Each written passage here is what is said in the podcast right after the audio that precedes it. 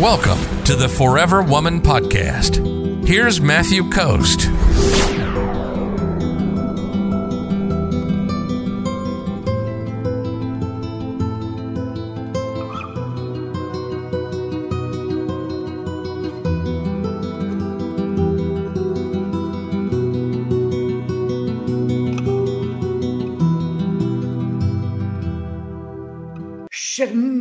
Says, Did I ruin my chance after two dates if I accidentally implied I'd other things I wanted to do than see him this weekend? Self sabotage. I've since explained to him that I acted out of fear. No response. Well, here's the thing, you're more likely, it's more likely that you are sabotaging things right now than it is that you sabotage things before when you implied that you had other things going on that weekend. It is possible that you did, right? Whenever you deny a guy like that, if he's like, hey, I want to hang out this weekend, and you're like, well, I got a bunch of other things going on. Sorry, right? What you want to do is say, is one, say, you know, I'd love to hang out with you this weekend. I'm going to be really busy this weekend though, and I've got a lot of things. So um, I think maybe next week would be better. I had, and then, and then, right. So first, you're you're telling him that you do want to spend time with him. This is the best way to reject a guy, right?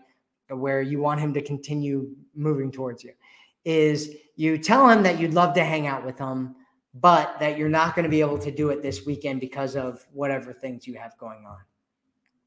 And then what you want to do is tell him, give him an alternative date that you want to meet up with him later, right? Like, hey, can Monday work? Or hey, I'm going to be free Tuesday evening. Let me know if that works for you and then he can come back, right? So whenever you're communicating back and forth, especially in the early phases of dating, you want to think of it like uh, like ping pong or a tennis match or um, I don't know one of those games where you're hitting things, you're hitting balls back and forth to each other, right? Um, and so you hit it, he hits it, you hit it, he hits it, you hit it, he hits it, right? And you want to continue to let him know that you're interested and if you're not available, you want to open things up to let him know that you are still, you still want to see him and that there's another possibility. Right. And then you put it into his hands. And then he, if he's going to be available during that time, can tell you when he's going to be available and all that kind of stuff.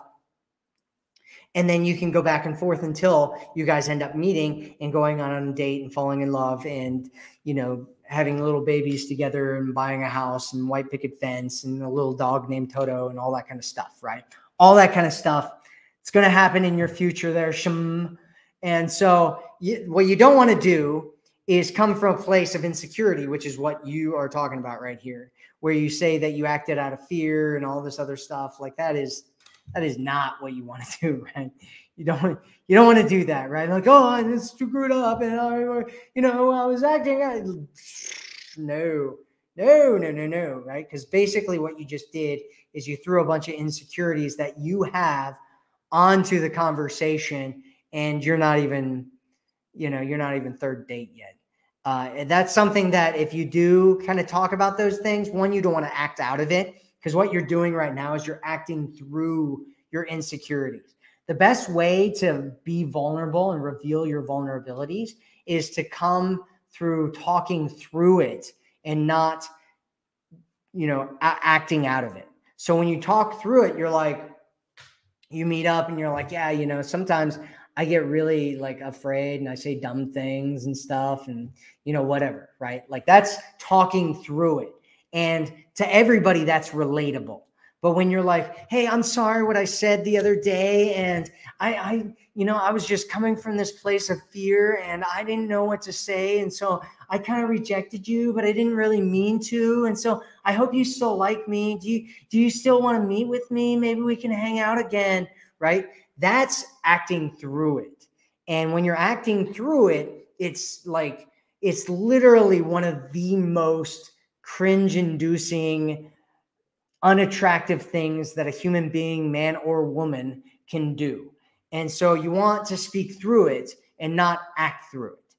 I hope that makes sense there. I, I know that maybe, I mean, maybe you've ruined things with them. Who knows? Right? Who knows? My suggestion is that you don't try to ruin anything anymore with them, right? And just just give him some space and let him come back. And if he's still interested and still attracted, and there's enough attraction there from the beginning, then it won't be a big deal. If he wasn't that attracted to begin with, and it was just something that he was kind of doing, but then you kind of spewed out your insecurities and it kind of like repulsed him and whatever, then it's okay. Just use it as a learning experience, right? And a, a, space where you can grow from and say, how can I use this experience that I just had to be stronger and be better and create a better life for myself in the future?